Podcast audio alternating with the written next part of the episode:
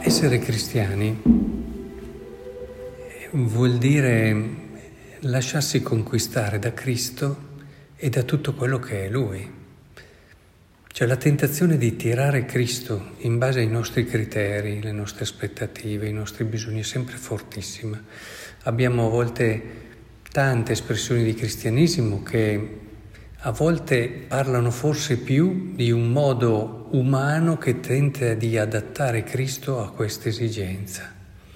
Intendiamoci, l'umanità è fondamentale, l'umanità ce l'ha mostrata nella sua bellezza lo stesso Dio, scendendo e incarnandosi Lui per primo. Però non dobbiamo mai perdere il senso del mistero. Ecco, credo che la croce in questo sia un'ancora di salvezza, perché chi è che desidera la croce?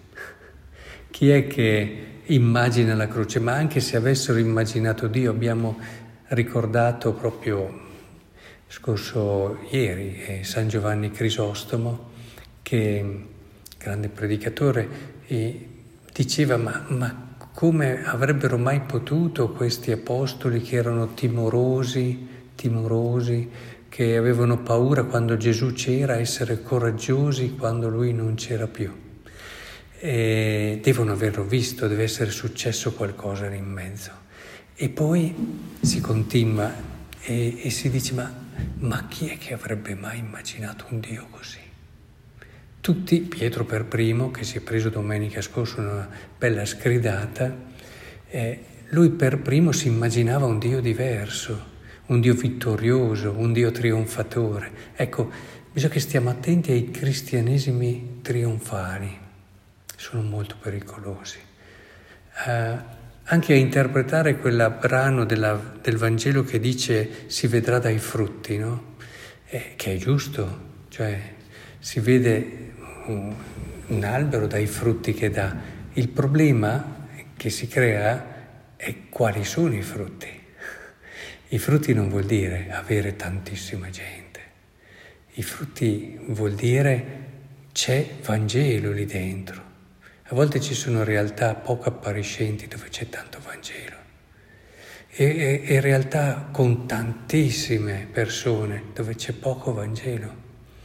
Quindi il frutto non è eh, il fatto di avere tante adesioni, ma è il fatto che ci sia autenticità di Vangelo, e il Vangelo passa da lì, passa dal mistero di Cristo che è stato crocifisso. Evidentemente noi sappiamo che poi risorgerà, però questo può diventare un, un come dire, un, un boomerang. Cioè se noi ci pensiamo troppo spesso rischiamo di non vivere bene il mistero di Cristo.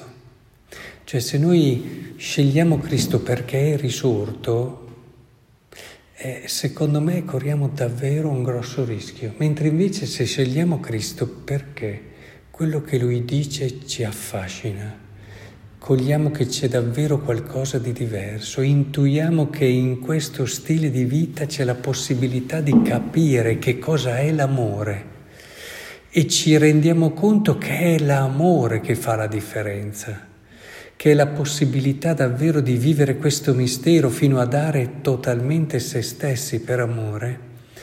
Ecco che allora entriamo totalmente nel mistero, saliremo anche noi il nostro Calvario, e allora solo dopo arriverà quel premio che, se saltiamo questi passaggi, rischiamo invece di, di renderlo troppo umano.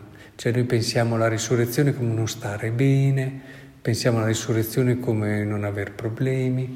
L'altro giorno in una riflessione dicevo, per noi che siamo sulla terra, per noi che siamo su questa terra, il fatto che non abbiamo modi di capire l'amore se non con anche la sofferenza, no?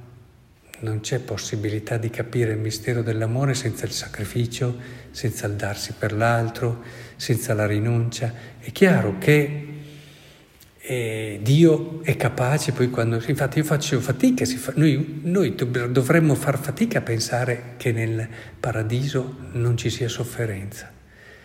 Perché se non c'è sofferenza non è detto che siamo felici. La cosa che conta è che ci sia l'amore.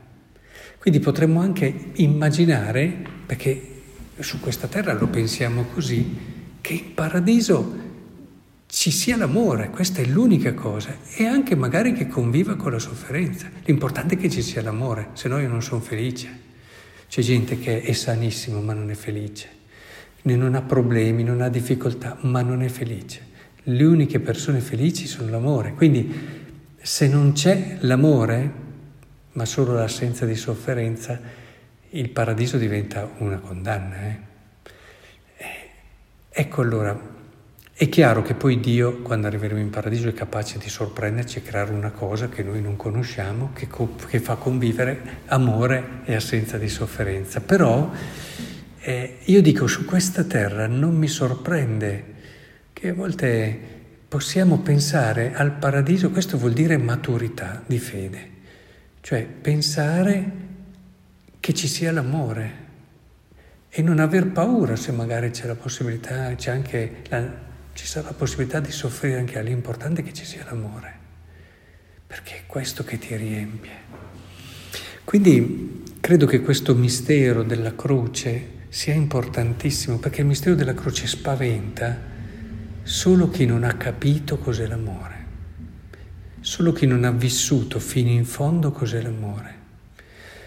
Quando si vede questo mistero con questa prospettiva di maturità umana e di fede, è luminosissimo, luminosissimo, perché è talmente pieno d'amore. Nella croce c'è tutto quello che l'amore richiede, c'è la fiducia, c'è l'abbandono. La lettura che abbiamo letto c'è l'abbassarsi, considerato come un malfattore, il creatore dell'universo, eh? L'umiliazione, c'è la solitudine di chi non è capito e viene lasciato dagli altri, spesso chi ama non è capito e a volte rimane solo, perché c'è il donarsi, c'è il sacrificare se stesso per, per un senso, per un fine. C'è, come dire, l'apertura universale anche verso chi ti ha fatto il male. Padre, perdona loro. Quando ti metti lì a guardare la croce, trovi un'armonia, una sinfonia d'amore unica. Lì trovi tutti gli aspetti dell'amore. E come fai a dire che è terribile? Certo, umanamente è una cosa terribile, è una sofferenza anche ingiusta, cioè c'è come una ribellione umana, ma se ti metti lì con silenzio, con spirito di fede e maturità, intuisci e cogli una luce che non è la luce del mondo, quelle appariscenti, ma è una luce che senti che è eterna, una luce vera, sostanziale, che poi verrà confermata dalla risurrezione. Per questo dico, non abbiamo paura a seguire Cristo, non pensiamo troppo alla risurrezione, cerchiamo in Cristo dei motivi che ce lo rendano credibile, cerchiamo in Cristo dei motivi che ce lo rendono più plausibile di altri, più veritiero di altri, più capace di farci capire il bello della vita e seguiamolo. Poi ci accorgeremo che a starle appresso il Calvario prima o poi arriverà, ma non preoccupiamoci.